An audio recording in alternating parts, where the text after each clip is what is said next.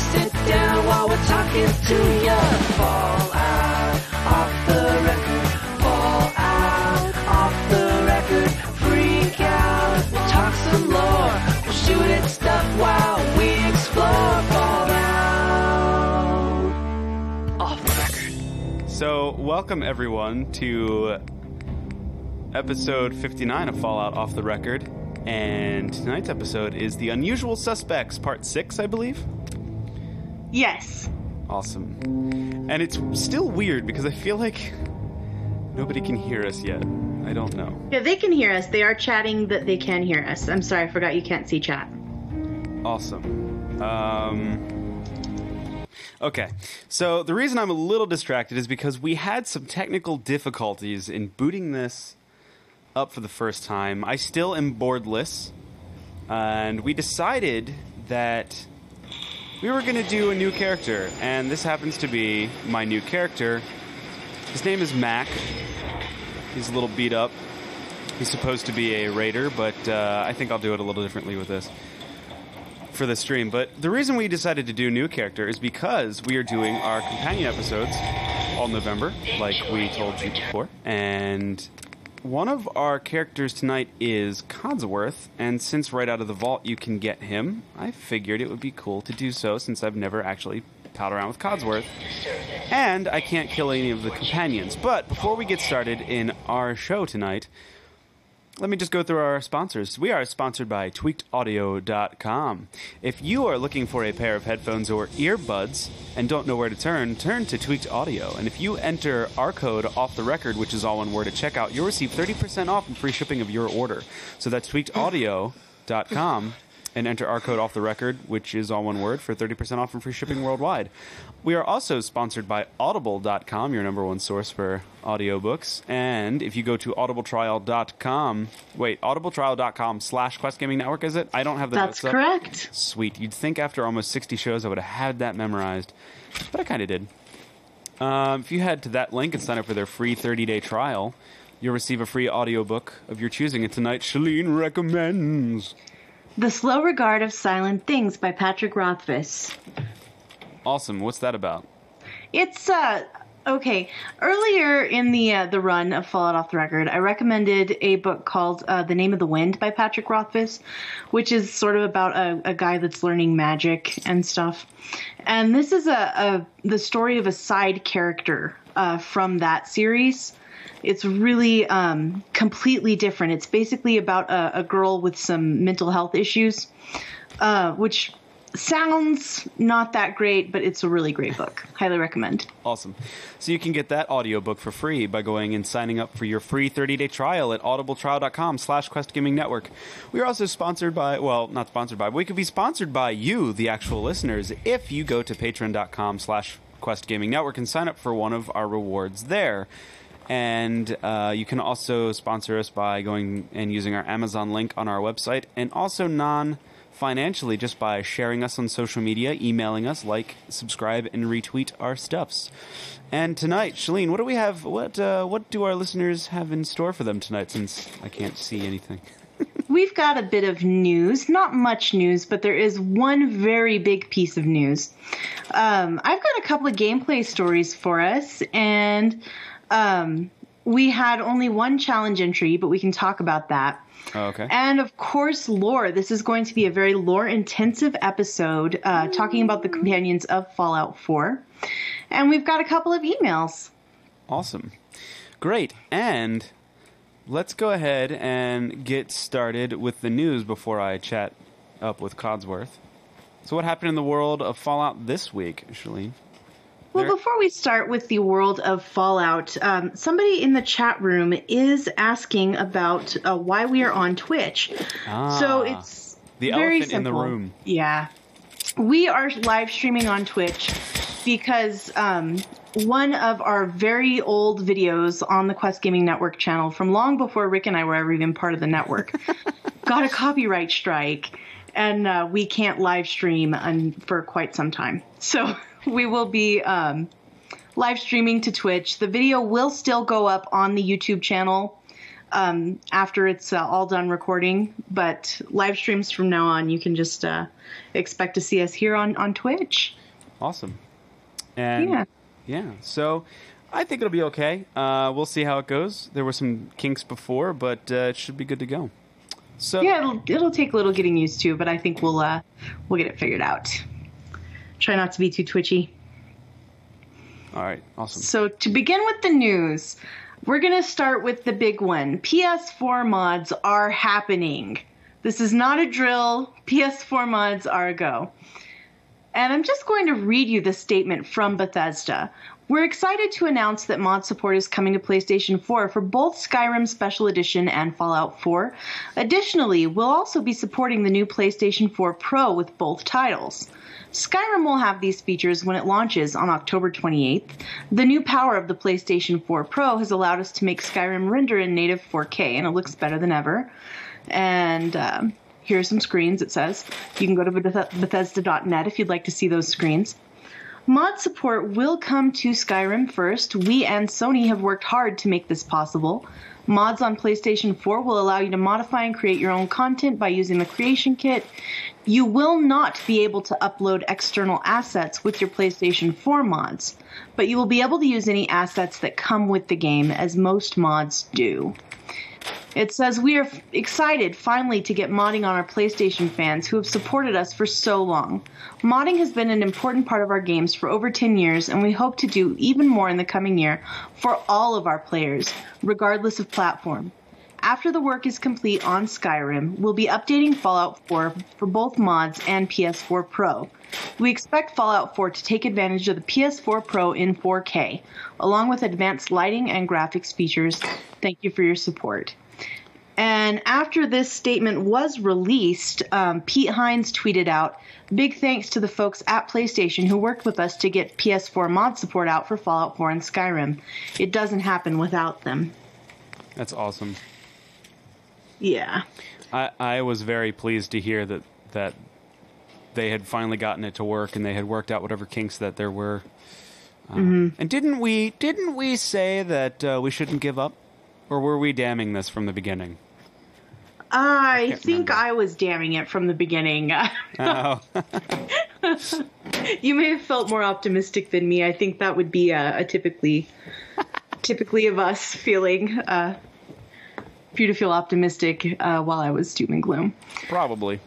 but I I do think I'm I'm very glad that we are getting mods on the PlayStation, but I I also would say you know to uh, just you know don't be too excited because a lot of the mods that are available on PC and Xbox will not be coming to PlayStation uh, with this uh, inability to use external assets. That's a lot of mods. I even heard that the unofficial patch uses external assets. Ah, So, yeah.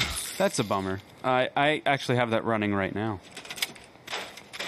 It's definitely going to be a much more limited uh, selection of mods, but it is it's great to at least get something. You know, it's it's uh, It's at this start. point beggars can't be choosers. Yeah, it's a start. You know what I mean? Mm-hmm. And I, like. also- Go ahead. Go ahead, go ahead, Rick. I was only, I I was just gonna say I like the direction that consoles are heading in. I genuinely love that direction. Mhm. The closer they close that gap and still maintain that idea of comfort and couch, you know, couch playing. I like that because that's one of the reasons why I do kind of miss console. Wow, I got both of those. That's one of the reasons I do miss my consoles is because I can't really sit on the couch and play video games anymore. Yeah, you could, but it would be a pain Right. to run like right. really long cords and yeah. Yep. Um, for me, it's not that much of an issue. I use the same chair whether I'm playing on PC or my consoles because the, I, my room is about 10 feet square. but um, Captain Bones in chat says no uh, Macho Man Randy Savage Death Claws slash Dragons though. That's Yeah. definitely a downer. That's a lot of the the really funny mods that you see um, are, are going to feature those external assets, and Yeah. that's a bummer. Well, maybe just like they were trying to get those mods started in the first place, maybe we'll get super uber lucky and they'll figure out how to, uh, you know, get them going. Uh, I also find it really interesting that they're finishing the Skyrim modding first before they do Fallout. Well, you know what's really strange is they have been pushing this remastered version of uh, Skyrim so hard, and it's I really I feel like they've been pushing it harder than uh, most most game companies when they push a remaster. I mean, the hype that it's been generating feels like Skyrim's releasing for the first time. I understand it does feel like a new game launch when it's actually a game that, like, 90% of us gamers have already put like 700 hours into. Yeah, and you know it's already been out for dare I say four years? No, five years. Yeah, five years. How does that make you feel? Old. So old. It blew my mind when I looked up Fallout 3, and that was released in 2008. Mm-hmm. It blew my mind. Gosh, I can't. I can't, Rick. We're so old. I thought it was 2006 at first, and I was like, "Holy mm. crap! Has it really been 10 years since Fallout 3 was released?" But luckily, I was wrong. Man, Fallout 3 holds up, though. It does, Really does. especially when you put mods on it. That's really all I had in terms of comments on uh, PlayStation 4 mods. We are glad that our PlayStation brethren are getting the ability to do some modding. We uh, do sympathize with you that you won't be able to get full, uh, the full extent of modding. Yeah. So, last week we talked about Wasteland 3, um, that that was announced, and they were uh, starting a crowdfunding on Fig. Uh, when I wrote this uh, notes last night, they were um, at 90% of funding. That was like a, a day after it went live. And I actually clicked on the campaign 20 minutes after they went live, and it was already halfway to its goal. My so gosh. I think we can pretty much count on the fact that Wasteland 3 will be a thing. That's definitely going to happen. That's awesome. I've never played Yeah. Wasteland before. I haven't either, and I feel like that's really a hole in uh, both of our um, Fallout knowledge because uh, Wasteland series so heavily influenced the Fallout series. That's true. It did. Mm-hmm. So, Yeah, so we should definitely. I think we should definitely check out the co-op, Rick. oh yeah, oh yeah. I mean, could you imagine, you know, you and I traipsing through the wasteland together? Oh, it would be dying. ridiculous, man. You'd just be trolling my save file constantly. Um, do you did they say how the co-op's supposed to work at all? Yeah, it's um you can play together or you can just exist in the same world, you know? So we can play together for a while and then I have to leave for work and you can continue to play in the world and the decisions you make and actions you take will affect my world. You'll leave, be like, all right, I gotta go. Oh, this is a pretty town though. We'll be back here later, right? And then you'll I'll come pop up, just, and then everyone's dead. everything's on fire. So I don't know what happened. You left, and things happened. Mm-hmm. Yeah. Yeah. So funny. There was also an update for Fallout Shelter that I'd like to talk about. It adds a theme workshop. You can now customize your vault with Brotherhood of Steel, Railroad, Minutemen, and Institute themes, which is pretty cool. They've added some new holiday quests and Halloween iMessage stickers for um, Apple users. You can also now speed up dweller training time with Nuka Cola Quantum, and they rebalanced quest times and combat speed. It moves along a lot faster now. Um, I can clear uh, a quest in like half the time that wow. I was doing it before. So that's nice. That's cool. Uh, I still haven't played Fallout Shelter. Sorry, guys. I really think you should check it out sometime. It's a much different game than it was at launch. It's very cool. I'm running out of space on my phone, so Yeah, it's not going to happen then. no. I always buy the phone with the most storage, and uh, I I haven't run out of, of memory in a while. I didn't think I needed a lot of storage, but apparently I do. I need all the storage all the time. Whenever I'm offered a choice, I always I'm willing to spend more money for more memory because Yeah, I just I don't like to delete things. I really don't. I mean, I don't either, but I don't know. We could get into a whole reason of why I hate my iPhone. So, but we Mm-hmm. we will not because this isn't Apple off the record. So they're teasing you a bit in the chat because this is another new character. Oh.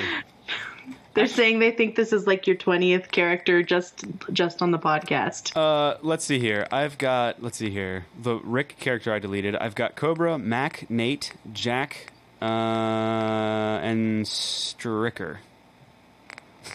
so that's all my characters that I have. That's funny. Uh, this was supposed to be. I have more larger saves of this guy, Mac. Uh, he's supposed to be a raider, but I had. Rem-. That's no good. Are you on? that was brutal. Yeah, Are you on sucked. survival? I guess not. No, I'm not. No. Um, Okay. But uh, I, I had a. I remembered I had a save with Mac. Oh, I'm all the way back here. Rubbish. Um, where he was close to vault, the the vault opening where you saw me start up, and I figured that would be a good place to start with a new character because then I could go grab Codsworth whenever we are ready to do that. Sounds good. Yep. Funny. And plus, I figured I'd focus on melee this time because it might be fun to do. But Oh yeah, melee is super fun. That's all I had for the news this week. oh yeah. Um, yeah.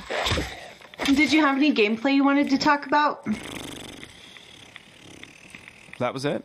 Uh, you're watching my gameplay, uh, really. I Yeah. just haven't had time. So, Well, I had an awful week, Rick. I had a really bad week this Oh, week. I'm sorry. Yeah, it was it was very very bad week, and I turned to Fallout Three for a bit of comfort uh, in the midst of this terrible terrible week. Oh my. Yeah, I booted up my original 360 character on my Xbox One. This was the first Fallout character that I ever created. Oh my. And uh, yeah, I loaded up her save file.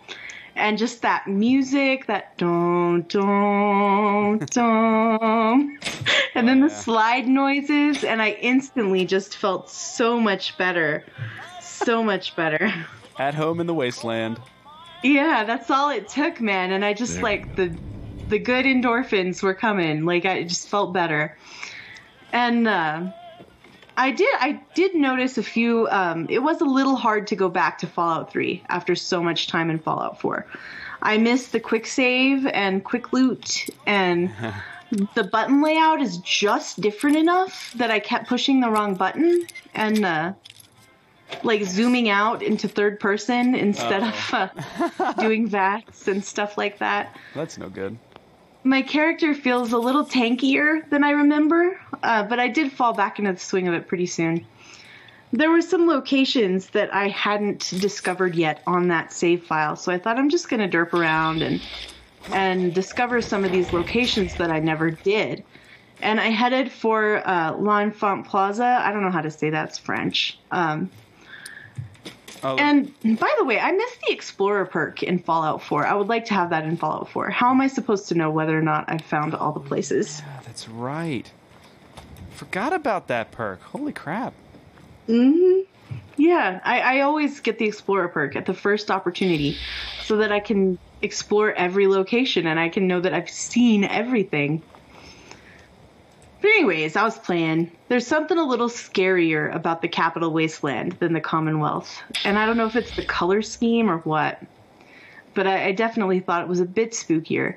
And I traveled through a scary metro, and there were some reavers and some glowing ones, and they wrecked my face. It was it was bad. The Fallout 3 feral ghoul Reavers are just so scary. Oh my gosh, they are absolutely horrifying. Yeah, so scary.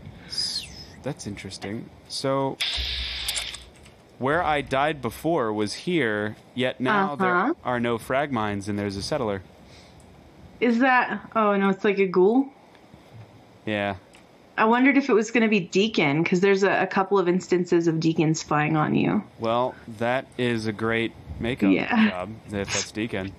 Probably not Deacon. Probably not Deacon. But anyway, I just thought it was odd that just that little area changed drastically from being a death area to a Yeah. settler. who I'm sure I could recruit into my ranks, but man, I don't feel like doing that right now. They definitely. Um, it's is it like procedural the way things are here? I don't like know, actually. at some of these locations, these little campsites. There's that one campsite near Concord, and the first time I ever played, there was a drug dealer there. And then I thought, you know, oh great, this is where the drug dealer is, and I would always go down there, and the drug dealer was never there again. Yeah, for me, sometimes it's wild dogs. yeah. I also ran up on a group of people holding a hostage. That was a different one for me. Oh wow, Yeah. that's something. So I like those little moments. Yeah, Captain Bone says that it happens all the time. Uh, every time he died with explosives, when he returns, it's never there. But if you revisit, it's there again. Hmm. So I guess it's not just us.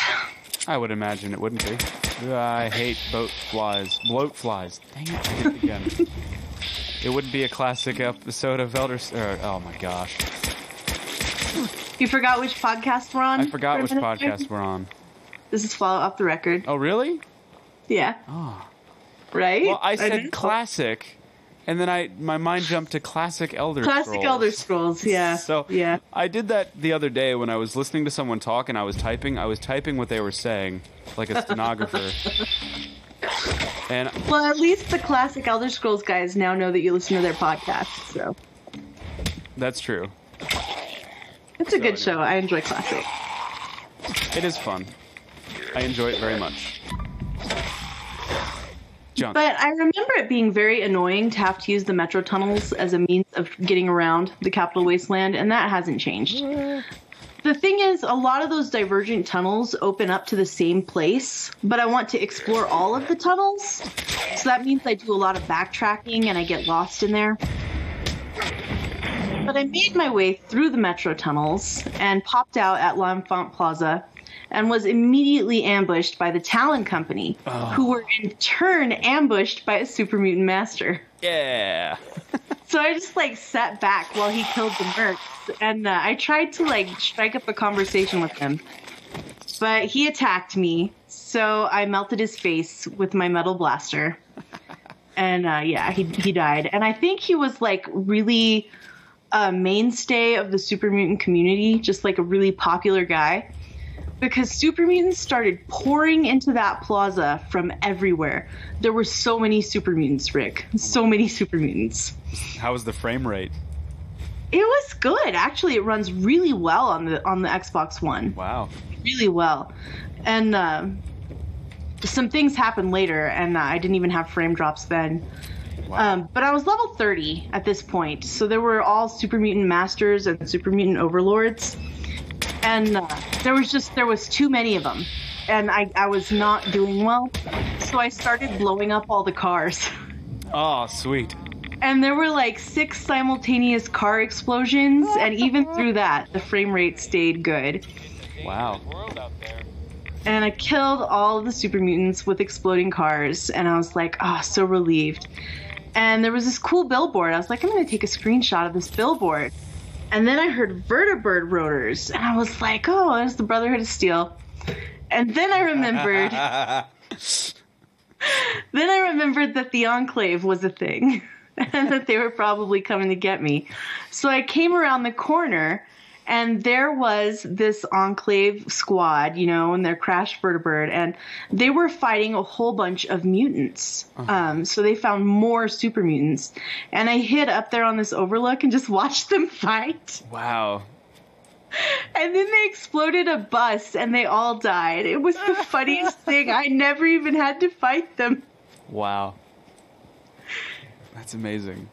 So I walked out and like looted the corpses, and I found the Capitol Post news office, uh, which had some lovely lore tucked away in those terminals, including the annexation of Canada that we were talking about last week. Ah.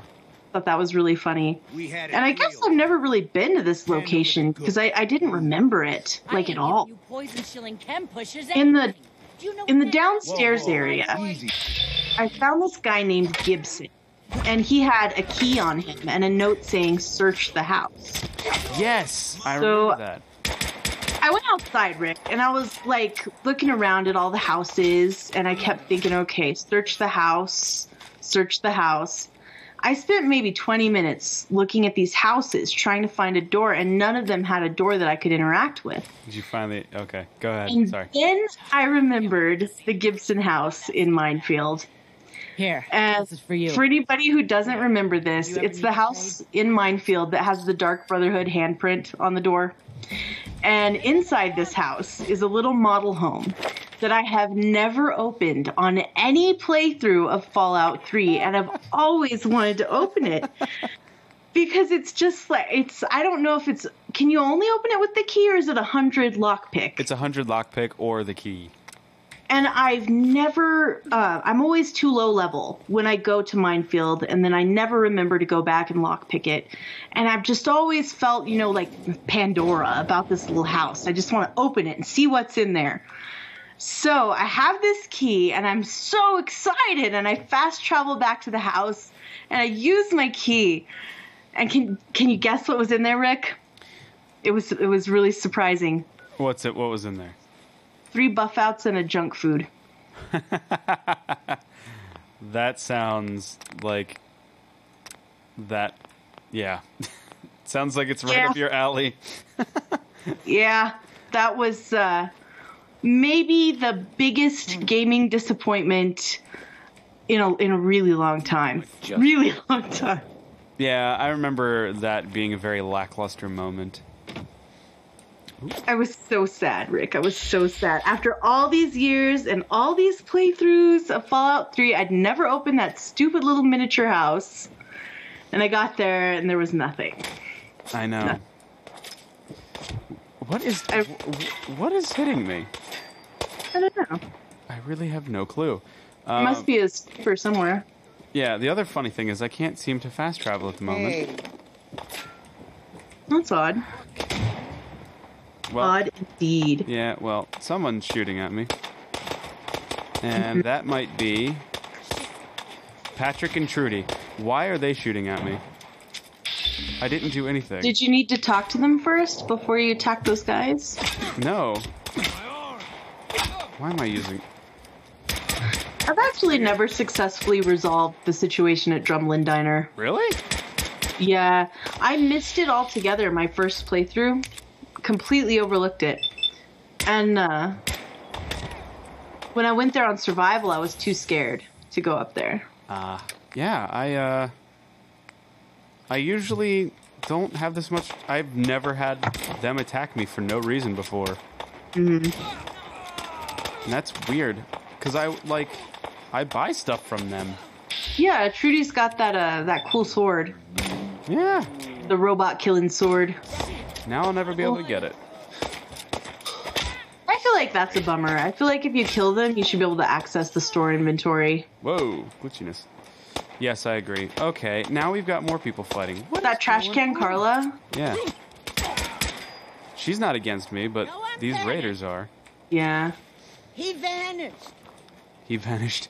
Trash can Carla's so funny. Yeah. Love her. Ah, there it is. Right leather arm. Perfect. So that was weird. I think maybe I accidentally stole something. Whoa, okay. I think maybe I accidentally stole something from Trudy and Patrick and left without giving it back to him. Well, that was tacky, Rick. That was very tacky. You I should not have done that. accident. I I'm not playing a bad character because I have too much of a reputation. Yeah. So that was not my fault. Although I hear the guys getting attacked in Concord. Actually, can I fast travel yet? Because I want to go grab Codsworth. Why can't I fast travel? That was it for my gameplay for this week. After I opened that house, I was so sad that I was just like, okay, I, I think I'm done with uh, playing games for, for right now. Yeah, I can't hit the broadside of the We did have a challenge last week. It was the psychotic prankster. Um, we uh, had one entry from Captain Bones, and we can't really show it because Rick's doing a let's play, but it was very funny. So I recommend going to our hashtag FOTR challenge and looking at his challenge entry. It was pretty good. Awesome. I haven't seen it, but I will check it out. Ooh. Yeah, he, he blew up Preston Garvey, and it did not phase him. Did not phase good old Preston. Who? Oh, shnikes. That was bad. Yeah. Take this. Oh. Ah. that would hurt. It would indeed. Um, do you want to do another challenge, or do you want to maybe take a break from them while we're while we're doing this? yeah, we'll we'll we'll take a break this week. Uh, I couldn't think of one. I was think trying to think of one, but I, I couldn't think of anything. Yeah, I, di- I didn't have one either. So I think we'll take a break this week from the challenge, and we can't show the screenshots either. So Yeah. Oh, that's right. Yeah. Maybe we'll take a break this month just for the sake of uh, companion month and I, I think so. We'll uh we'll go with that for now, and uh, see how the response is. all right. So, do you want to talk a little bit about our lore, or do you have anything that you'd like to chat about first? Um, I don't really have anything that I really want to talk about uh, at the No. moment. So let's go ahead and get into our lore because there is probably a lot to get through, There is quite a few pages of information here. and I am trying to get up to Codsworth, and I do not know where I can fast travel. So this week we're talking about the companions of Fallout 4. This is a continuation of our Unusual Suspect series, and uh, really like the companions of Fallout 4. I think they were really well done. I think that they're all pretty deep characters, and uh, I, I'm really looking forward to talking about them this week. We're going to start off with Codsworth, who is uh, the first one that you would typically run into if you follow these quest markers. And Rick is heading into uh, Sanctuary Hills right now to Yeah. uh, hook up with Codsworth. Oh right, to hook up with him. Sorry, Rick, you there? I'm here. I'm here. I lost your audio there for a minute. All right, sorry. I'm here. Can you hear me? So I, I can hear you good, Rick. Okay, We're good now. so Codsworth was the sole survivor's Mr. Handy robotic butler in Sanctuary Hills before the Great War.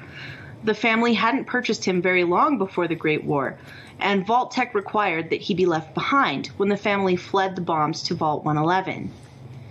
And really, if you think about it, Codsworth is actually responsible for the family's safe evacuation to the vault because he's the one who drew their attention to the news broadcast announcing that the bombs were dropping. Codsworth. Well, That's true, actually, now that I think about it. Poor Codsworth. I know. I'm just skipping through all this stuff. I simply Really? Uh, come with me. Yes, of course. If you want to live. Yay, Codsworth is now my dude. Alone and unsure, Codsworth spent decades trying to keep up with housework, like waxing the floor, dusting the house, and polishing the rusted out, fallout covered car.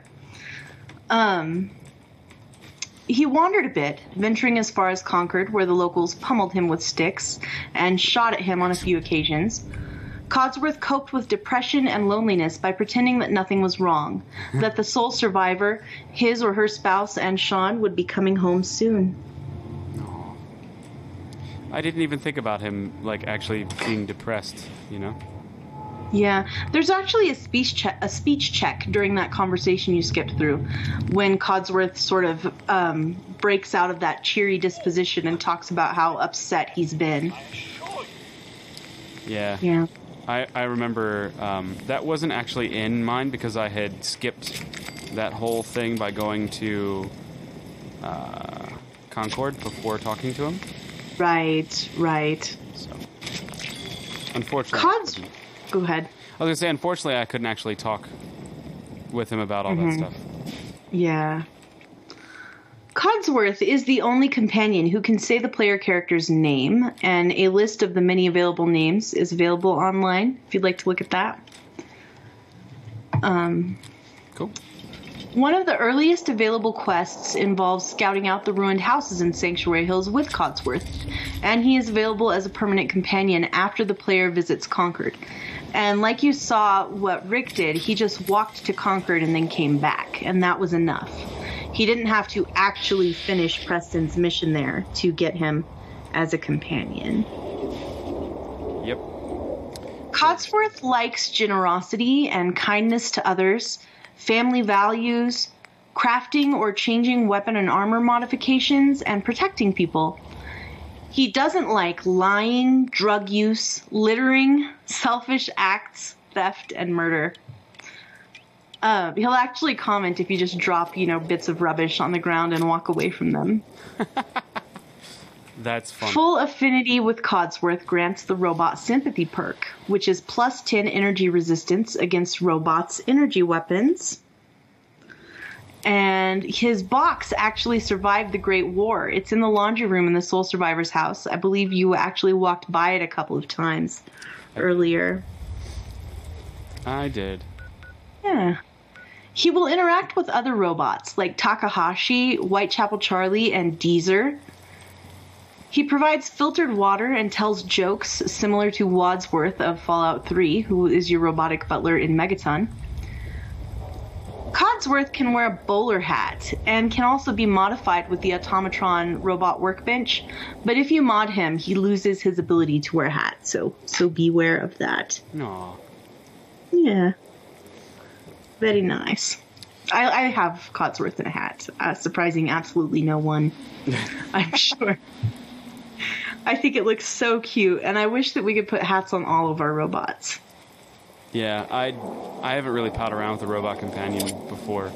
Uh, I like the fact that whenever we do a let's play, it always seems to be storming or dark. And, uh, yeah. I just like that you can't get Codsworth killed. Oh, shut up. You always kill the companions, Rick. I know. You are the place where companions go to die. I'm like Florida. Mm-hmm. Oh, wait. So sad. might be a little too. That's maybe, yeah, the timing for that joke. well, you know me in time. Not good. Not good timing for that joke. Um, so know that we did not mean to be insensitive there. Not at all. Ooh, Um, that's bad. But if you are a new listener and also a Codsworth fan, you should check out episode 51, in which we uh, had a chat with Stephen Russell, who did the voice of Codsworth. So, Yeah, that was an awesome episode. very fun indeed. That's all I really had about uh, Codsworth. Did you want to say anything about him? This is actually the first time I've run around with him. Um, Really? I've never ever used him before. Codsworth can be very judgy of all your actions, really very judgy. And one thing that I do appreciate about him, though, is that he has some very humorous comments sometimes. And he made a bear pun one time when I was fighting a Yao Guai. That was great. what did he say? he said, Oh, I can hardly bear the anticipation. That's amazing. oh, it was so good. I loved it. That pretty much redeemed uh, all the negative feelings I'd ever had toward Codsworth right there. That's amazing. I uh, I just never. He's slow. Mm. And Have you ever seen him swim? No. It's the funniest thing. He just sort of like floats along. It's pretty cute. I've never seen that before. Mm-hmm. Oh, Shalene's stash found Mentats and Psycho. Oh, that's where I left that. Ooh. Should I use? Yeah, a- well, you can have it. You can have it. okay. Should I use a bat or a tire iron? Um, I don't know which one does more damage. Probably tire iron. The bat does more. Damage. Oh, the bat does. Do the bat. I kind of prefer a faster melee weapon to slower. I like the. That's my real issue with the bats and the super sledges. They do tons of damage, but if you miss, you're screwed. That's why you VATS it. Mm-hmm. I uh I, I just playing melee because it's I think it's entertaining. It's quite fun. I like the I have a uh, pink rocket propelled baseball bat for Nuka-World, and I've, I've been having quite a bunch of fun with that. That sounds fun. You know, speaking of melee, we'll take a quick detour. I was talking to someone today about Hitman. Mm-hmm. Have you? And I was playing. I think it was Hitman Two, and there was a melee kill that you could do with a hammer. And I remember it was the only game where I actually got disgusted. Um, Yeah. Because you would hit them in the back of the head with a hammer, and then when he would try to remove it, you'd see him struggle. Oh, And then when it came out, it was like, like it was this hollow sounding pop, and it, every time it made me cringe because it was just like the sound with the animation. It, oh, it was horrifying. Ah, not not Pip-Boy. Oh, shotgun. yeah, that is pretty brutal. Oh, it was terribly brutal. But yeah, I'm laughing at um I don't know how to pronounce his name. Howlaf and Choo Choo in the chat room. He says that's what she says, but she's thinking, don't take my damn stash. God damn it! Great. Have you been playing the new Hitman at all? No. Um, Either. I uh, I haven't played the new Hitman at all. It's it, it's expensive, and I'm very picky. So it looks fun. I just I don't know. There's a level of I don't want to take the time to sneak that I'm deal that I Yeah. deal with. I understand when you have such limited gaming time sometimes, stealth feels like a waste. It's so much time waiting. Yes. Oh gosh. Don't you die on me! That why? Wait, Don't you die on me? I think he was talking. Wow. Ah, about To his friend, yeah. Ooh. That's great. Oh, there's a, Do you want to talk about Dogmeat? Yeah. Let's talk about Dogmeat. Talk about Dogmeat. In my opinion, the Dogmeat of Fallout 4 is the cutest Dogmeat thus far. I, I quite like this Dogmeat. A German Shepherd, Dogmeat is referred to simply as dog until Mama Murphy or Valentine tells the player the dog's proper name. Dogmeat has no owner, but has apparently worked with both Nick Valentine and Preston Garvey in the past as sort of a, a freelancer type character. Dogmeat was with Preston and company in Concord when they were ambushed by raiders, and Preston sent him to look for help. Use some more goodwill. Dogmeat waited at the Red Rocket gas station for someone to come along. Sorry. When the sole survivor reaches the Red Rocket, they have the ad- option of adopting Dogmeat. And if Dogmeat hasn't been recruited by the sole survivor during the quest to get a clue, Nick Valentine will summon him with a whistle. I like it. That's cool. So you're here in uh, in the Museum of Freedom, and I just love Sturgis. Sturgis is one of my favorite NPCs. I love Sturgis. I think it's the hair. I just I love that pompadour.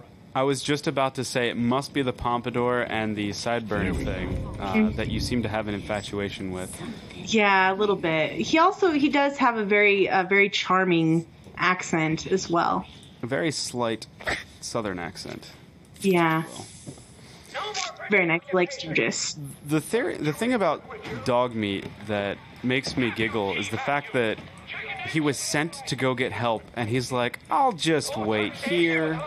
Right. I'll just stay here at this unpopulated area in the middle of nowhere. and wait for someone to come along. Uh huh. I think that's hilarious.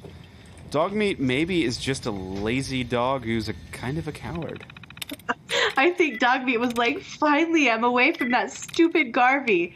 And he's like, okay, you know, I'm going to stick with this guy. He looks tough, you know, when he meets the sole survivor. And he's like, damn it, I'm back here with these Minutemen.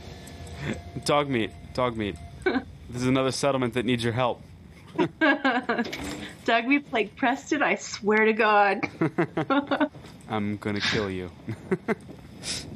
Yeah, Puzzle Drone says they had the biggest crush on uh, on Sturgis starting the game. I guess I kind of did too. I, I did all the Sturgis quests like right away, oh, like building defenses and the water and stuff.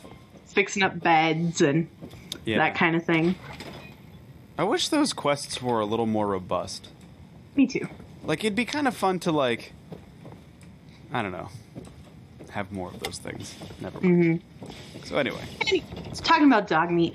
Dog meat is treated by the people of the Commonwealth as a person and not merely a dog.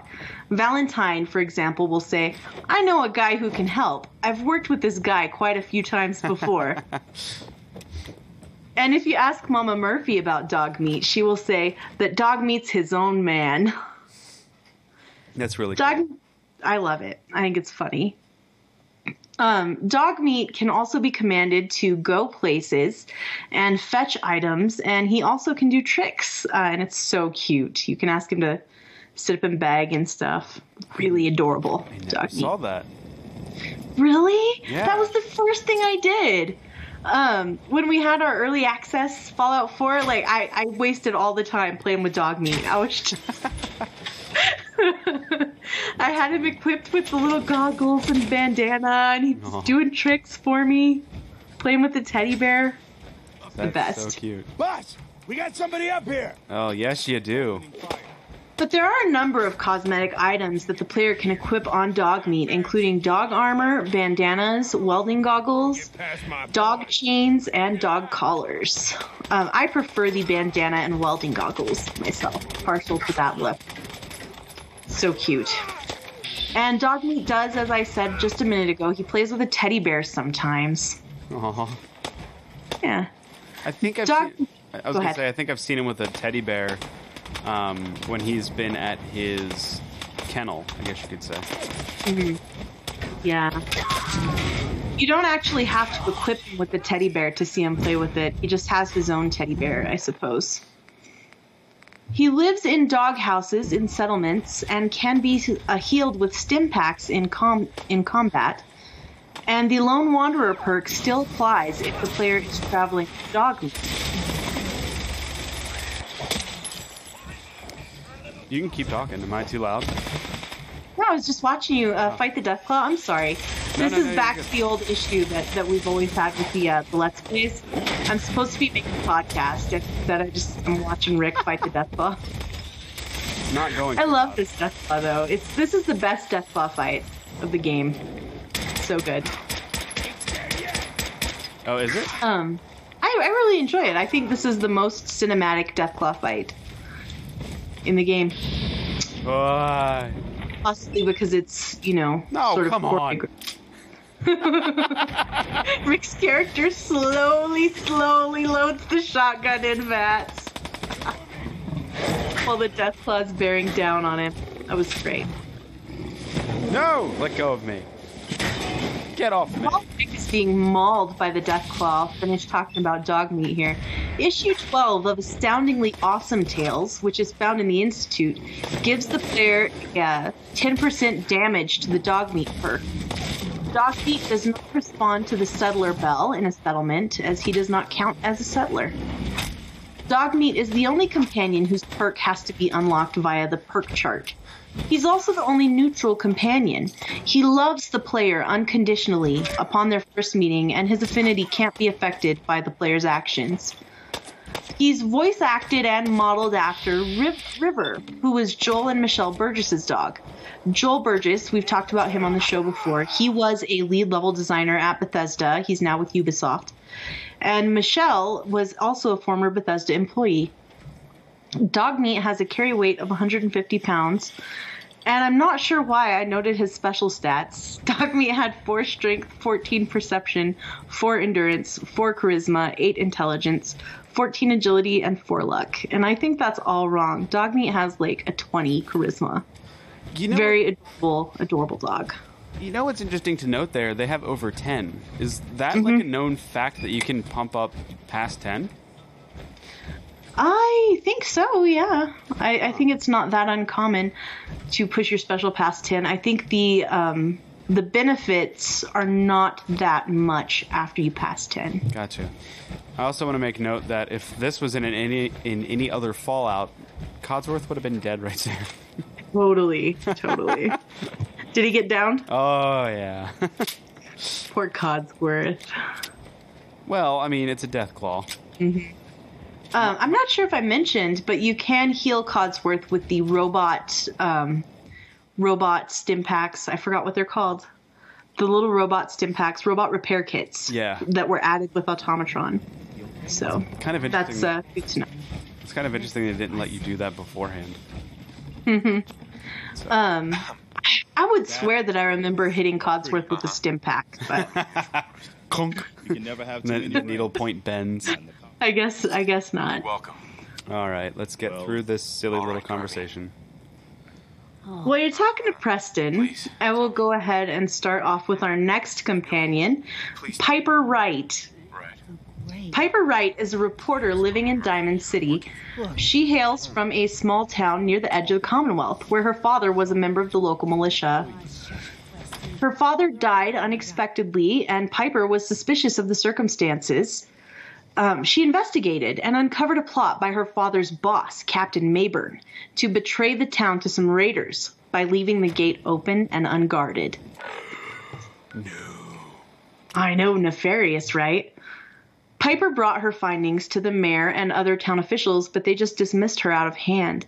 She plastered the walls of the settlement with flyers detailing Mayburn's perfidy, and the outraged settlers then drove him out. They regrouped and they were ready when the raiders came, winning an easy victory. So, all thanks to Piper and her uh, nose for trouble. Nice. I'm surprised she isn't more well respected. I know, she does a lot of good, and she only gets hatred for it, you know? Yeah. I know. Poor Piper. Piper took her sister Nat and they moved to Diamond City, where she opened up her paper, Public Occurrences. Her passion for seeking out and publishing the truth behind a story has gotten Piper into a lot of trouble over the years. As the sole survivor's friendship with Piper deepens, she will tell stories about being forced to join the Children of Atom to avoid being sacrificed, and being poisoned, and being shot at. When Piper meets the sole survivor, her current target is the Institute, suspected of replacing Diamond City residents, including Mayor McDonough, with synths. Uh, what are you making there? What's that bat you're making, Rick? A bladed aluminum baseball bat. Really? I, I don't think I've seen that bladed mod before. Uh, I have it's like an extended mod. So, like for instance, uh, So that's like you would do the bladed tire iron, except it's a, a bat. yes, and also I have a triple barrel shotgun Oh wow. that uh, also has something called a super barrel that simultaneously shoots both shells. Nice. Then I can have an automatic shotgun. Oh, the wonderful world of mods. Uh, yeah. Let me tell you, the automatic double barrel shotgun that shoots both barrels at the same time is, is absolutely insane. That sounds pretty ridiculous, Rick. It's, uh, yeah. And then also there's uh, this rifle barrel that you can put on the pistol. Mm-hmm. And apparently, where's it at? Yeah, rifle stock. You can put a rifle stock on too.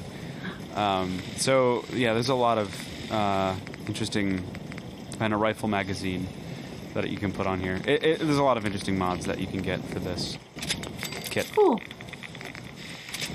So I'm just going through and modding my stuff as need be, and get rid, getting rid of crap as need be. You know how Very- you know how it is. You know how it is. Oh yeah, inventory management. Yeah, it makes That's a some very important part of Bethesda games. makes for some riveting live streaming. That's for sure. After the player completes an interview for Piper's paper, she's available to be a companion. And she will offer the player gifts of sugary food and drink, like a, a Nuka Cola or a sweet roll. And she will stop to talk with random NPCs to interview them for the paper, which is one of my favorite things about traveling with Piper. You'll just be hanging out, you know, you'll be shopping and you'll hear her talking to someone else, like, oh, what do you think about? It's really funny. I lived here. That's cool. I I Damn. didn't really say pal around with Piper either because she's annoying me. She annoys me. Uh huh. Anyway, I like Piper. Um, she's very useless in combat, though. hope Piper dies a lot. bad work. By the way, I want to say when you're having the conversation with Preston Garvey in Sanctuary, go help out. This there's woman? this little scene where the conversation stops and there's no dialogue, no captions, and it looks at him, flips over, looks at you, and then flips back, and then he starts asking you for help. It's this weird, like, built-in awkward silence. I don't know if you've ever noticed that before, but it is I really absolutely wonderful. Um, That's funny. It is so. Let's see. Should I do pistols? I don't know what to do. Do whatever you like, Rick. Oh, I wanted to do gun nut. That's what I wanted to do. That'll be good. Except I already wasted like materials building crap I didn't want. Piper likes helping people, picking locks, diplomacy, kindness, and fairness. She doesn't like greedy actions, theft, the Brotherhood of Steel, or the Institute. Maximum affinity with Piper unlocks the Gift of Gab perk, which gives double XP when successful in a speech check or when discovering a new location, and Piper is a romance option when you reach that maximum affinity. Um, Piper nicknames you Blue because of the vault suit, and uh, I just threw this in as a as a funny thing that I wanted to be sure I mentioned. She has like an awkward crush on Magnolia, the lounge singer in Goodneighbor. No, really? Oh, it's so funny. If you go into uh, into the third rail with Piper, and she'll walk up to Magnolia and be like, "Hey, nice set tonight of songs." it's just this really awkward, you know, trying to strike up a conversation with Magnolia, and very funny, And then Magnolia's like, "Thanks, Shani. I like really funny. I like singing to you guys." She kind of sounds like Jim Carrey. Now that I think about it, Magnolia, kind of from from uh, the the Mask. Mm-hmm. I don't know. She has like a weird. I don't know. Never mind. Yeah, I, I don't really agree with you at all there. I don't know. I it's it's the kind of like ah kind of thing she has going on with her voice. Yeah, That reminds me of sort of the delivery. Yeah, the delivery of it's just like not not the timbre, but the delivery of it is very yeah. yeah, yeah, yeah, yeah. I don't know. That's just what I hear. Well, Piper's really fun to hang around with. She has some fun commentary on things. Um, I like her because she's so outspoken. But what I don't like is that she is really useless in combat. So you better be like able to to carry the team if you're going to go with Piper. Um, Well, I prefer like to go with with Paladin Danse uh, or MacCready, who does pretty well. And uh, in terms of combat, Gage is really fantastic. I, I don't like Gage, but dude can fight. Oh right, that's right. You uh talking about how you don't like Gage. Yeah, Wow. not not a fan in general, but he's very very handy in a scrap, as the kids say. As the kids say. How many kids are getting in scraps that you know? you might be surprised. It's true. You are in the middle of a desert. Uh, the chat room tells me to give Piper a better weapon. That's a good idea. I never equip my companions with a weapon. Um, I should do that because she comes with just a little uh, crummy, like a 10 millimeter, like an un- unmodded 10 millimeter. Aw, that's cute. Yeah, it's it's uh, an adorable little pistol. Adorbs. Yeah, poor Piper. I should have given her. It's my fault that she doesn't do well. I failed you, Piper. I'm so sorry. Maybe she just does suck at combat. Uh, and she's also a very stylish lady. I like Piper's outfit very much, and uh, I'm sad that I can't really get a copy of Piper's outfit without taking hers from her, uh, which I feel weird about, you know, because like that's her clothes. You can terminal. you can use terminal. Yeah, but but not on Xbox. I can't use the Oh. terminal. Um, so yeah, that's a bummer. I uh, anyways, that's enough about Piper's uh, excellent fashion sense. So, how is the chat room doing tonight? I, I need to make mention that I do not have the chat open. Certainly doesn't need that anymore. Um, they are doing well, Rick. Um, they're commenting on your gameplay and the companions we're talking about. Wish I yeah, could read. I'm sorry, guys. I just didn't want to didn't want to risk it. We were already having trouble. Ah, that's a Oh, pretty good idea. Cabin Bones recommended reverse pickpocketing before you meet her. That totally might work. Totally might work. Because uh, they they uh, spawn a new outfit, but then you have to level up pretty high before meeting her to get that level of the pickpocket. it's true. Man, this axe is just I dare say my kicking Yeah. their axes. Um, do you want to talk about Nick Valentine? Do I? let's let's talk about Nick Valentine. Nick Valentine, and I actually abridged God. Nick's um, information here because there's so much on him. We could have done, I think, an entire episode just on Nick. Nick Valentine was one of a pair of prototype Institute synths. Um, by the way, there's gonna be like some spoilers for Far Harbor if you're taking it real slow. Really? Um, just in case, just in case. Nick Valentine was one of a pair of prototype Institute synths. Along with his brother Dima, Nick was one of the first synths capable of creativity and independent thought. The two synths were restrained and experimented on for years. Dima's experiment was to see if he could develop his own personality and consciousness on his own. And Valentine, instead, had the memories of pre war humans loaded into his brain. Dima had the advantage of remembering everything that had been happening to the two of them, and he grew angry at the experiments that were being performed.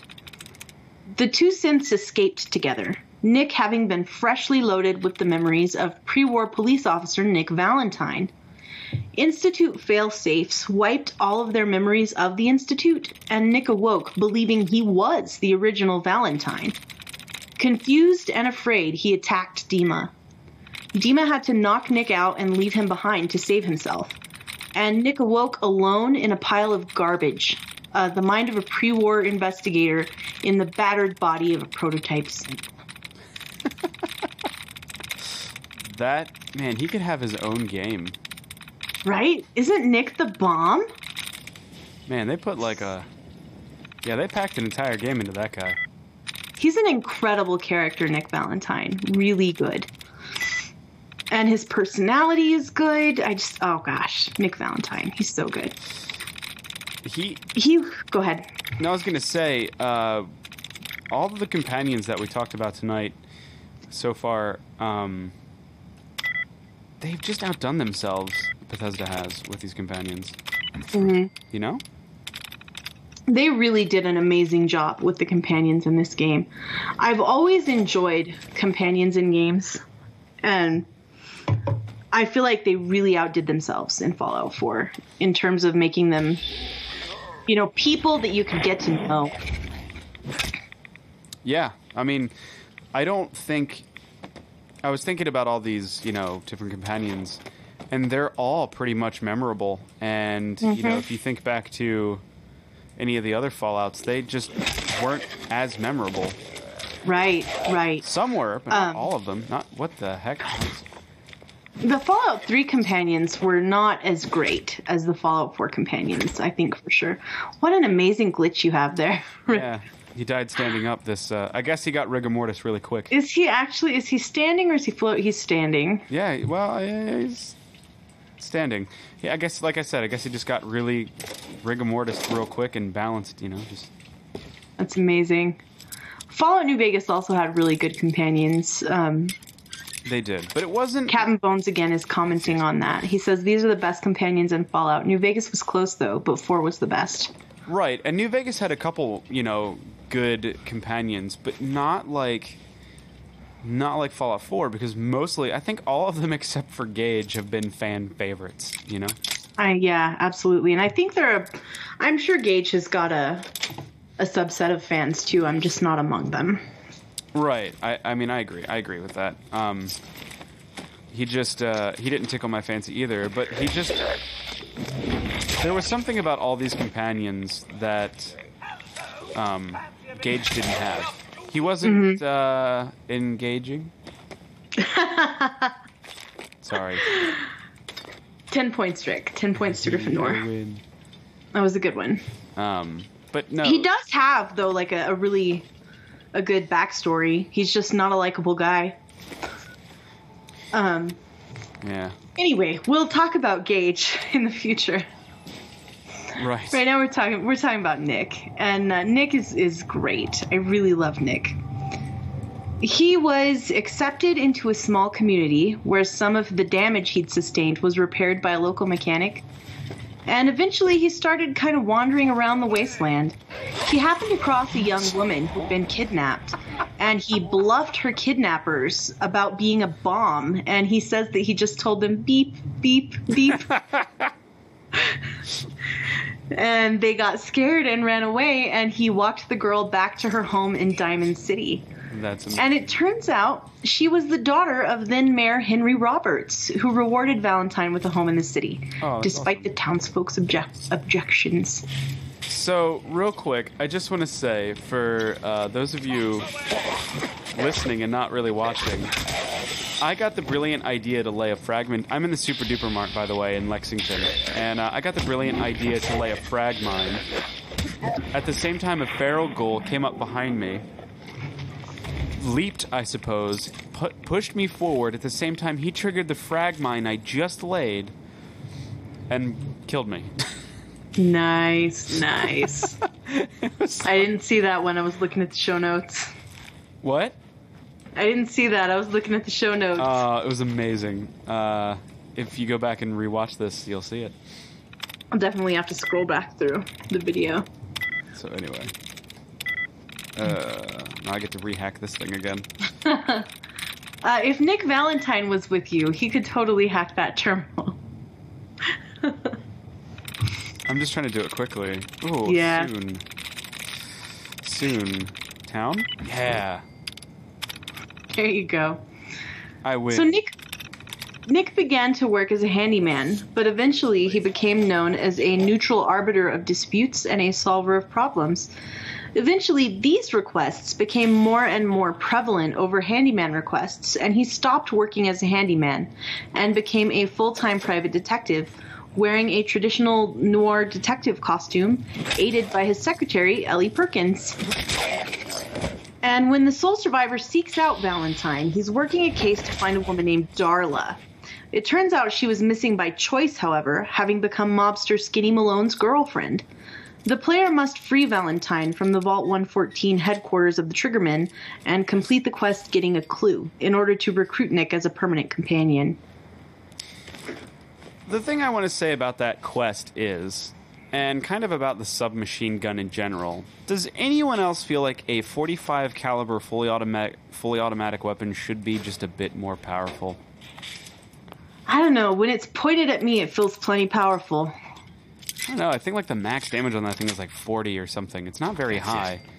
And 45 caliber round is not. uh, It's not a. It's not a tiny round. No, it's pretty pretty significant. And I feel like other 45 caliber weapons are more powerful. I don't know. It just. It, it grinds my proverbial gears. I don't know why that struck me as so funny, the ghoul crawling in through that window. Have you never seen that before? Not through a high window like that. Oh no. yeah, they crawl in through. Uh, there's a bathroom over here. If I don't die before I get there. Uh, there's Yeah, a, I've seen them come in windows, but like waist high windows. oh yeah, they they come in through the. Let's see if I can get there. They're coming out of the walls. Yeah, like it really it scared the crap It's out of me. game over, time I saw it. man. Yeah, up here. See. Yeah, there he goes. Oh, nice aliens reference. That's my fault for dropping the ball on that one. That's okay.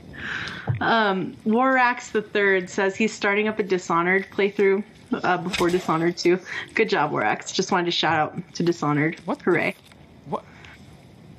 I killed him. He fell out of that window and then fell here. Mm-hmm. Like no, I mean he fell back out of the window, then came through the ceiling and fell here. Sure, some would That's weird. Well, it is Fallout. Very weird, indeed. Oh, Codsworth, get out of my way. He is pretty bad at blocking the door. Codsworth. Not as bad as Dogmeat is, though. I feel like Dogmeat has got like the Lydia AI blocking the door. Dogmeat um, has gotten me killed far too many times for me to like ever take him anywhere again. So cute, though. I love Dogmeat.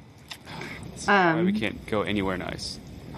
Joseph Tao in chat asks, um, he says he's started reading the new Dishonored novel, and when am I going to pick it up? Um, probably closer to the time when Dishonored is, is coming out. I'll wait until I'm playing the game before I read the novel and the comics.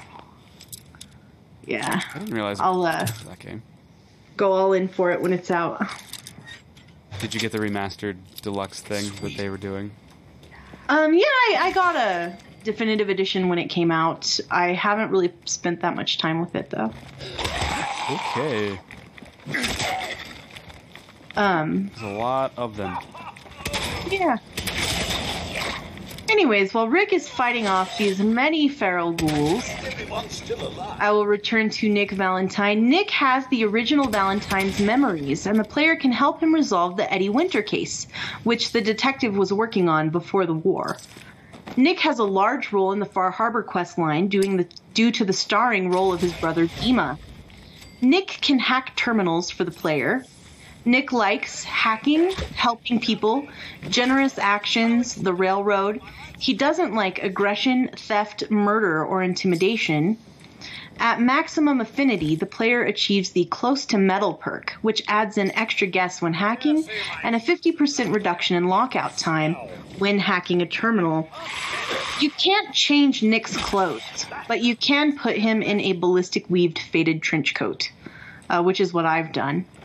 Oddly enough, that repairs his hand. Uh, his, you know, he has the left hand that's like a metal skeleton hand.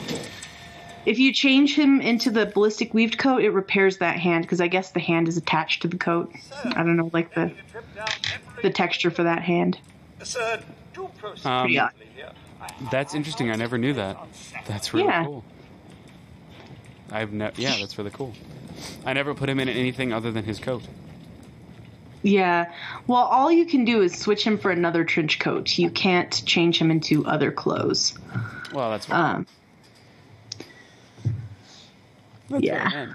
I um I never really you know whenever I have a companion they just kind of exist. Um, well, that's not true. I, I when I was palling around with MacCready and Curie, I think I changed their clothes Hmm to suit the combat situation. Oh, more baddies. This bladed. Uh, this I know the bladed tire iron is a beast, so I would think a bladed baseball bat would pretty blade, excellent.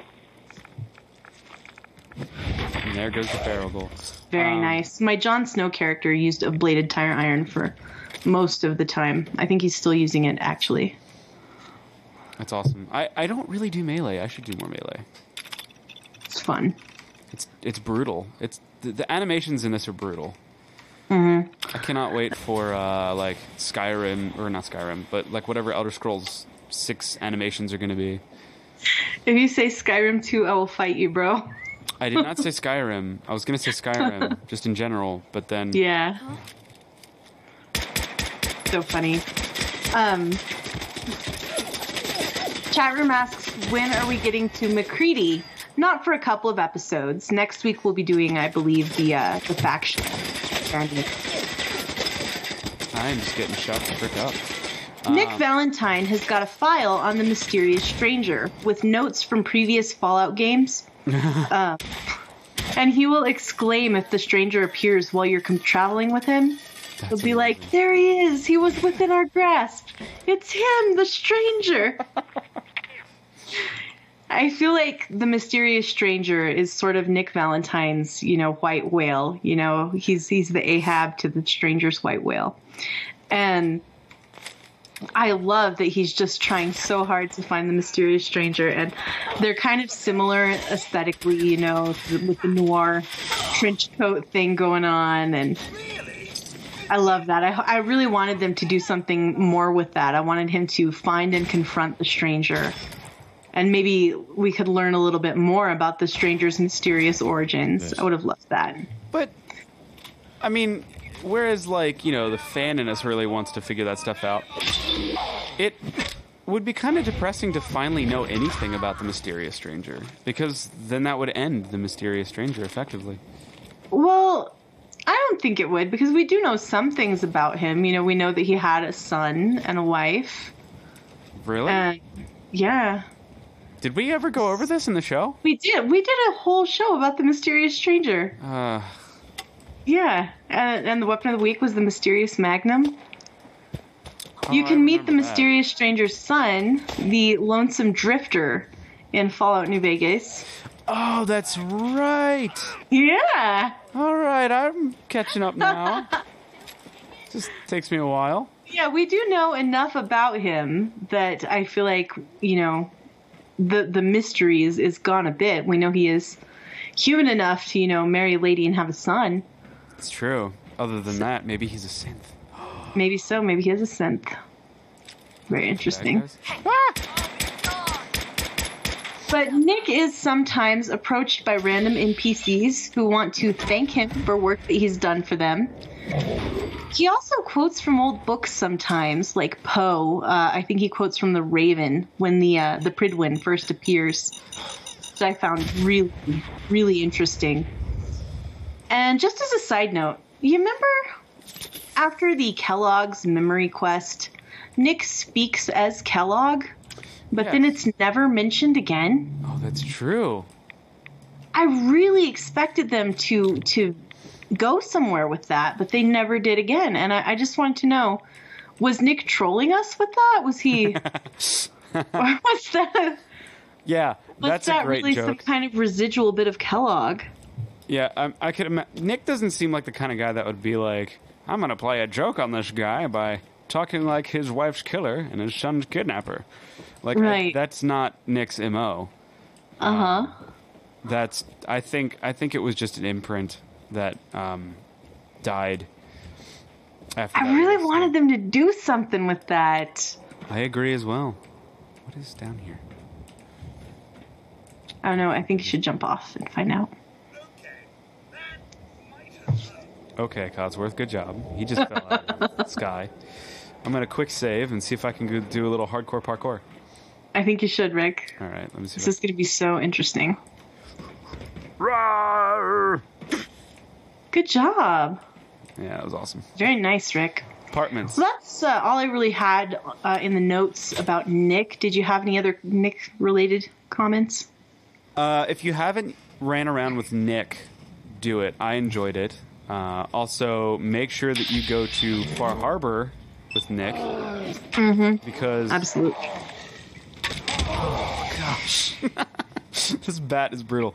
But go to Far Harbor with Nick because it does change everything, and especially if you do it like if you play through Far Harbor twice, and the second time you do it with Nick or whatever, you know, mm. you do two playthroughs. It really does change. I mean, the whole interaction with Dima and their dialogue and his struggles with who Dima is and who he actually is, Nick. Um, it, it, yeah, it, it's you know, it's very, it's a wonderful thing to to witness, to go through, and to kind of be a part of. Um, it makes Nick a lot more human than he already is. You know what I mean? Because Nick already feels very human, minus the In a way, part. he's the most human of the of the companions. Yeah, and I think maybe that's just because he's a synth. Um, That we're like, wow, he's human for a synth. Or it's like he's a synth and he doesn't even know it. I mean, you we know he knows it, but it's it's like I guess maybe the I don't know if he's any more human than the rest of them. It's just the fact that he's not a human, but he is a but he acts so hu- human. I think it's that he's such a good guy. So he's maybe the best person out of all the companions. And well, that and uh, everyone in this world has this really dark past. Doesn't matter who you are, but he seems to be the only character that would qualify. Like in Bethesda games, your character is always the person that can fix everything, and Nick feels like that character who could possibly be that other character that could fix everything. You know what I mean? Yeah. Yeah, Captain Bone says he has a great sense of humor, and that's what makes him human. I was actually just going to comment on Nick's sense of humor. He cracks jokes about being a synth and that kind of thing. Um, and if you make a sarcastic comment about Nick uh, and his synthhood, you know, he'll go along with that. That's amazing. I don't think I've ever done that. Yeah, if you if you smart off about um, something like, "Oh, or dude, you're a synth," and he's like, "What?" That is a complete opposite from the uh, scientist in um, New Vegas, who's uh, thinks he's a feral. yeah, I love that guy. I think he's a ghoul. It's so funny. Let's show them what for. I forget his name though. Me too. I was just trying to think of it, but he's in in the that building, the uh, the rocket building where the ghouls want to go to the moon. Yeah, he's hanging out with Jason Bright, Right, Jason Bright. Here is a but I do not remember Yeah. the guy's name. Jason. No, So. Jason. Jason's the other guy's name. I don't recall. But anyways, that's uh, that's all I really had for Nick. I love Nick, and uh, yeah, that was good. Instead of a weapon of the week this week, we have an item of the week, and that item of the week is the battered fedora. The battered fedora is one of the few hats in Fallout 4 that can be upgraded with ballistic weave. It offers a luck bonus of one and can be combined with eyeglasses, sunglasses, or goggles in terms of head flare. The appearance is simply that of a worn old fedora, but it's really one of the nicer looking ballistic weave hats, and it pairs well with a stylish trench coat. That's awesome. Sorry, I just I am so not used to. Uh, why am I stuck? I'm so not used to playing melee that whenever I oh, jeez, whenever I see any of these, you know, cutscenes or whatever you want to call it, Mm-hmm. finishes, they just make me cringe a little bit. Yeah. Sorry. Um, Are you Corvega Factory? yeah, Interesting. but um, continue on the. Some of these melee moves are just brutal. I know it's insane. And I'm experiencing. Shall we read some emails, Rick? We shall. Let's read some emails. Uh, here's the first one. Hey, Rick and Shalene, avid listener here. Love the show and looking for help. A week ago, I made, and this is an old email. It's like a two month old email, FYI. Whoa. A week ago, I made a post to Reddit offering to pay someone for their time for modding my dog. You're gonna like the dog's name, Rick. Garrus Barkarian Nice. Into Fallout 4 for me. I figured paying someone for their time was the right thing to do since they would spend their valuable time on a mod most likely only I would enjoy. I got a lot of heat for just putting that out there that I would pay anyone for a mod. What are your thoughts on it? I was hoping you can give me a shout out because I'm still looking for someone to mod it for me. Thanks, Art. So, what are your thoughts on that? Offering to pay someone to make a, a specific mod? Uh, I, I think that for someone who's maybe not as not familiar with the community, um, okay, let's just not. I think maybe for someone who's not familiar with the community, it's just an innocent mistake, Yeah. um, and I don't think you should get heat for it. Which is, I don't really know the modding community that well, Mm-hmm. but I I don't think they should have gave him heat for it. But maybe that's just how that community is. I don't know. I get why people could be maybe offended to be uh, offered money for mods because there's, especially with the Skyrim paid mod controversy, Right, The Bethesda Yeah. community is is pretty anti paid mods, but I feel like in this case it wasn't unreasonable of him to offer because that is a, a really you know a highly specific mod that this guy wants, And I and think uh, you're right. And I think going forward, anyone can just kind of keep in mind, like, look, you know, ask Mm-hmm. somebody, you know, if they can help you do a mod, and uh, you know, if they, I don't know, want a couple bucks, I don't see a problem with it. But you know, Mm-hmm. I would like to keep the modding, you know, the modding community uh, free, you know, as far as as much Mm-hmm. support as we can get in that regard. It's not that I don't feel like people deserve to be paid. It's just the spirit of it, I guess you could say. Mm-hmm. But where? I feel like you could consider this like a, a commission, you know, it's an art piece, you know. because and because it's so specific that he wanted his particular dog, you know. Right. Yeah, I, I think it's not. I don't think it's out. Uh, it's outrageous or unreasonable art that you offered to pay someone to mod this for you. But I do understand why they might have have not received that well. Yeah. Because of that paid mods controversy, I think in, in large part. But anyway, uh, if- uh, I don't know if you've found anyone to mod this dog for you, but if uh, anybody wants to mod Art's dog, um, I guess email us and we can forward it on to Art. Yeah, definitely. Yeah. If anyone's Good out luck there with that, Art, modify and uh, and I love your dog's name. That's pretty cute. I'm gonna die here. Our next email is from Dwayne, and Dwayne writes, Hey guys, love the show, been listening since episode one. I was wondering if you think they should move south for the next Fallout game, like Alabama, Louisiana, or Georgia. I live in Sweet Home, Alabama, and have been to the other states I mentioned. I think it would be awesome. Well, that's all I've got to say about that, which in my head when I read this, I thought, that's all I have to say about that. Well, Forrest Gump style. P.S. What are you guys' favorite mods? So let's attack the first question first. What do you think of Southern Fallout? Uh, I'm trying to shoot. How did I Okay. pick this up? Oh darn it!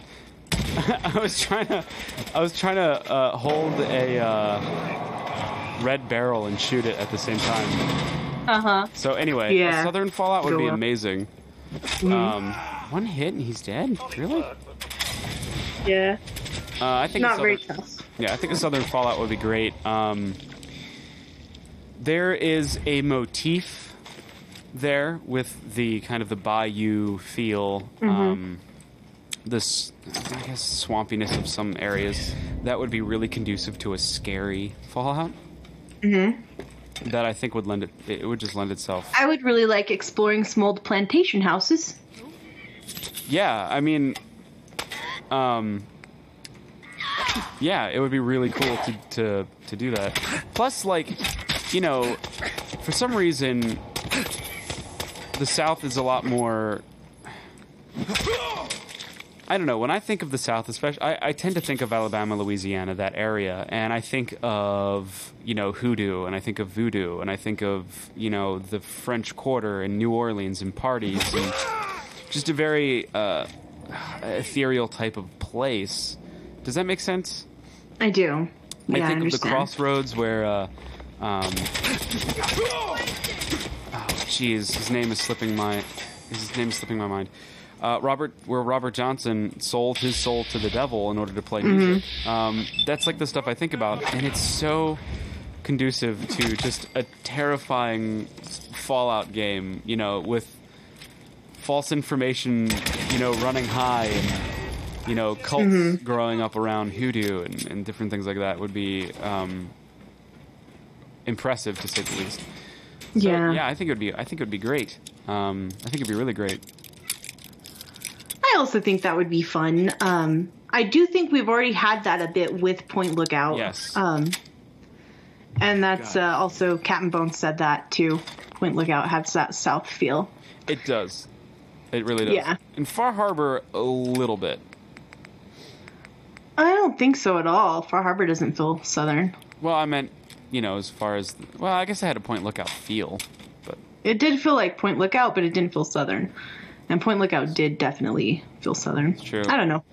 hope it's not. I uh, I recently just started uh, just before the show went live. I started Mafia Three, which is set in uh, fake New Orleans, and I I definitely think that is going to be a great setting for this uh, you know GTA knockoff type game, and I I think I think Fallout would also do well there. I would rather have a return to the West Coast though. like a San Francisco. Yeah, something something in California maybe. Ew, that sounded gross. That did sound gross. Did you hear that? Ugh. Jeez, Codsworth, that saw blade. She did, did, did he just like rip through her jugular or something? It's funny with the uh it's really funny with the the Mr. Handy bots, you know, the ones that are friendly to you, they seem so harmless. But then, you know, you see those blades in action or that flamethrower in action and remember that these things are kind of ferocious. Yeah. Well, the, well, the Mr. Gutsy is are like terrifying if you're low level. Mm-hmm. Um, they're asking how well I'm liking uh, Mafia 3. I've really just started it. I've played maybe 20 minutes. Um, I haven't even finished the the opening yet and gotten to the open open world bit. um, so far, um, my main thought is that I wish I had played um, less GTA during the, the couple of weeks leading up to the launch of Mafia 3 because GTA has got this polish. You know, Rockstar games are so polished. The uh, the movement, the controls, you know, everything about GTA is so highly polished. And uh, so far, I don't think that's going to be there uh, in Mafia. I think it's going to be a really good open world game, but I think I would have maybe enjoyed it more if I had taken a, a break from GTA before starting. But we'll see. I'll let you guys know. I'll update. Uh, maybe I'll do a Mafia video after I've played uh, more significantly um, for the channel. We'll see. Anyway, that was really off the rails. I'm sorry. no, that's no, that's fine. I mean, uh, one of the things I was thinking of, I was actually talking to someone today about um, Grand Theft Auto, and uh, the fact that that game is what, what is it, two three years old? Three, I think. and they just released a big uh, update for it. Yeah, the bikers update. Yeah. I was actually chatting with Captain Bones about that on Twitter earlier. Captain Bones is the unofficial third host of this show, I, I believe. Oh. Well, what I was going to say is that is so amazing that the game is is that old and they're still oh my gosh, they're still putting out that level of content Yeah. and it just I, just, I wish they had done some single player content though. yeah. Well, they have a really big online community. The oth- the other thing too that I was thinking uh, that I that I noticed is that game companies that have their own like sound studios built into the company really seem to be um, into their you know fans more. Like they really present games that their fans enjoy and they really pay attention. Um, like Guild Wars is another one of those companies. They actually have their own Foley studio, but oh no, Molotov, the face. What it made me think of was the. I'm gonna be. I'm gonna feel so terrible for saying this. But really, what it, what Grand, uh, Grand Theft Auto's new biker thing really made me think of was the lack luster DLC for Fallout 4, Getting tired yet? and it really made Yeah. me depressed for a little bit there, where it's just like, you know, I had to think about it, and I was like, wow, we only got two DLC. For Fallout Yeah, I think that's a fair argument. The others were all workshoppy things. Yes, yeah, and like even the, even the, and I'm not, you know, Bethesda, I believe, was genuinely trying something new, and I'm not knocking them for that. I just think that you know, going forward, maybe not so much workshoppy things, um, but even, even the the stuff that had quest lines to it were kind of masking that they were actually workshop oriented. Right. DLC. I, I agree with that. The automatron, you know, that was that was fun. You know, that was a cool little quest line, but it was all about the robot workshop. It was all about that. Yeah. Um, So Yeah, and you know, just looking at what Rockstar did with you know Grand Theft Auto, what they continue to do, it made me just kind of bummed out. I guess you know. Mhm. yeah, I understand. I, I'm, on the other hand, uh, as someone who's not playing GTA Online, really disappointed in the GTA DLC because I, I wanted more single player content. GTA 4 had some great single player DLC, you know, The Ballad of Gay Tony and The Lost and the Damned, and they were so good, such good pieces of content, and I wanted more of that. And instead, there's all this online stuff that I'm not that interested in. So. Have you ever tried GTA Online? I tried GTA Online the week it released, the day it released, I believe, and I was so excited. I jumped on on the Xbox 360. I was still playing on 360. I jumped on and uh, went to do my first quest to hold up a store, and I went in the store, and somebody parked a car in front of the door uh, to trap me in the store. Really? And uh, yeah, it, I was completely trapped in the store because they parked this car in front of the uh, in front of the door. I could not get out, and they just killed me in the store. And uh, then it happened again later on, and then it happened again later on, and then I put down GTA Online, and I never picked it up again. That would really bum me out. And that was not a good experience for me. So That would really Yeah. me out, and I still can't fast travel for some stupid reason. that's weird. Anyway. Whatever. that was uh, open world games off the record for this week. But I, I, I really loved Mafia 2, and uh, I think I will love Mafia 3 as well. Um, it's just going to take a bit of time to get used to. Yeah. I- And what are your favorite mods? That was the second half of this question. What are your favorite mods? Well, I really am enjoying my weather mods that I have on, uh, but I think my absolute favorite is the 223 pistol mod. When you have the heavy receiver mod on that mod, if that makes sense, mm-hmm. um, it shoots super, super slow, but it does like 250 damage or something ridiculous. Um, in fact, I can I can pull it up right now and see what the damage it actually does. Where is my Nate modded? Oh.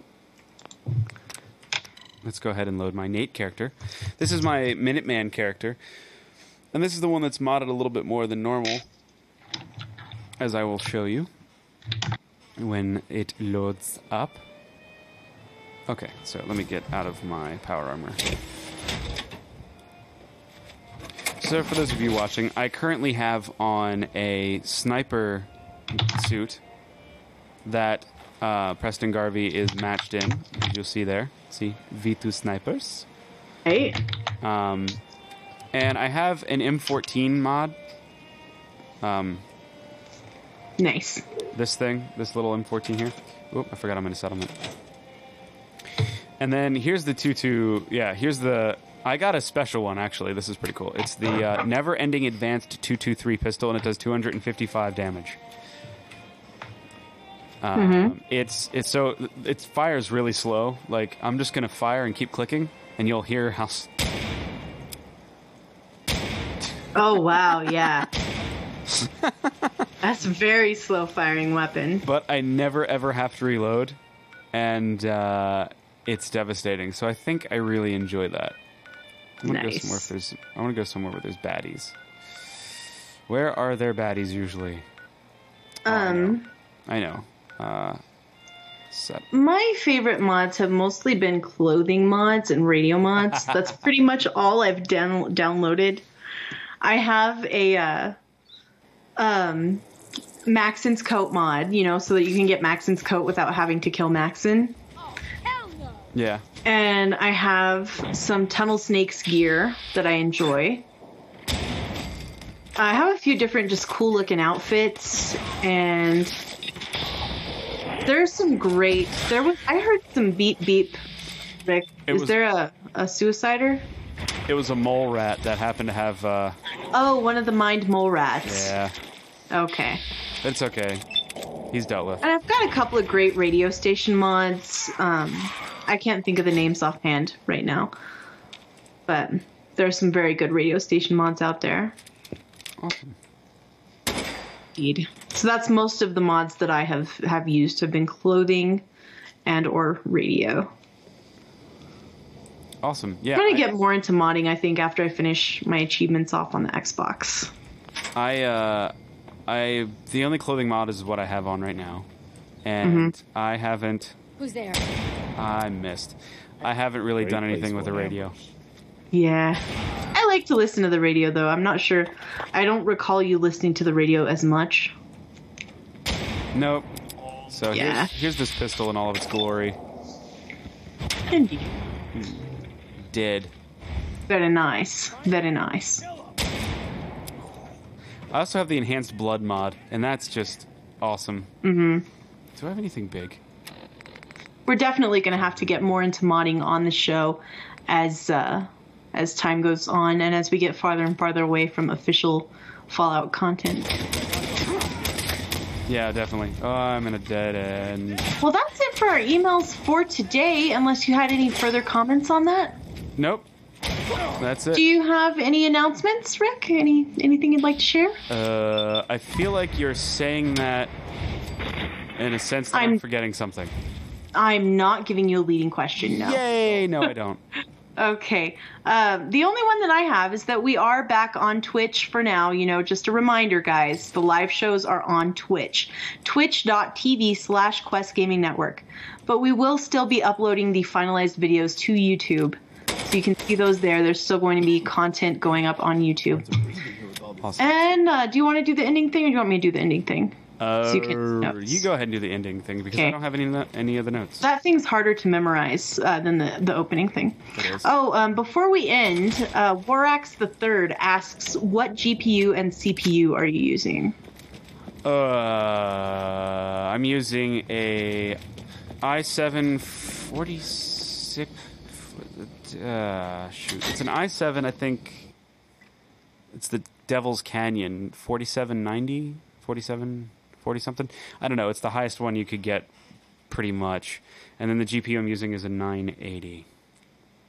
NVIDIA GTX 980 Ti, superclocked, something like that. I can't remember. It's been a while since I really looked at it. Uh, I know it's pretty decent stuff. Good And deal. 16 gigs of RAM at the moment. Thank you very much for uh, for telling us about your PC. Yeah. So, folks, if you would like to follow us on Twitter, and you should, um, we are Fallout OTR at Fallout OTR. Rick is at Rick McVick, and I am at Shaline L S H A L I N E L. If you'd like to follow us on Twitter, if you would like to uh, like our Facebook page, that is facebook.com slash Fallout OTR. You can also join our Facebook group to chat with like-minded Fallout Off the Record listeners. Facebook.com slash groups slash Fallout OTR. You can email us questions that we can talk about on the air at falloutotr at gmail.com. Like this video if you're watching on YouTube and subscribe to our YouTube channel, youtube.com slash quest gaming network. And you can find our show on iTunes and Stitcher Radio. Leave us a review if you like what we're doing. That helps us a lot. It's not just to uh, to stroke our egos. That actually helps the show. A combination of your positive reviews and our download numbers uh, combine in a magical algorithm to get us higher on the list, uh, which helps new listeners find our show every day. So we like to thank people on the air who have left us a five star review. This week we would like to thank Puzzle Drone, who is in the chat room right now. Thank you, Puzzle Drone, for the very kind words and the five star review. And Henhog from Australia. Thank you guys so much for those five star reviews. We record Yes. this show. Go ahead, Rick. I was saying yes, thank you. That's We record this show live on Friday evenings at 7 p.m. Eastern Time on YouTube.com. Uh, oh, wait, this is wrong. I haven't changed that in the notes. I'm sorry. We record this show live on Fridays at 7 p.m. Eastern Time at twitch.tv slash Quest Gaming Network. And you can check out other great shows from our network, Quest Gaming Network. And those are Elder Scrolls Off the Record, Classic Elder Scrolls, Dragon Age Off the Record, QG D&D, and Dancing with Daggers will be coming on at 10:30 Eastern Time this evening. They're doing a, a public thing now that One Tamriel is out. I saw him tweeting about it earlier. You can actually go hang out with them if you are an ESO player. Um, so on PC, Elder Scrolls Online, meet up at the Rosy Lion if you'd like to hang out with the Dancing with Daggers crew tonight. And thank you so much for listening to the show. awesome. And Shalene, do you have a last word to end us on? You really held your own out there, Blue.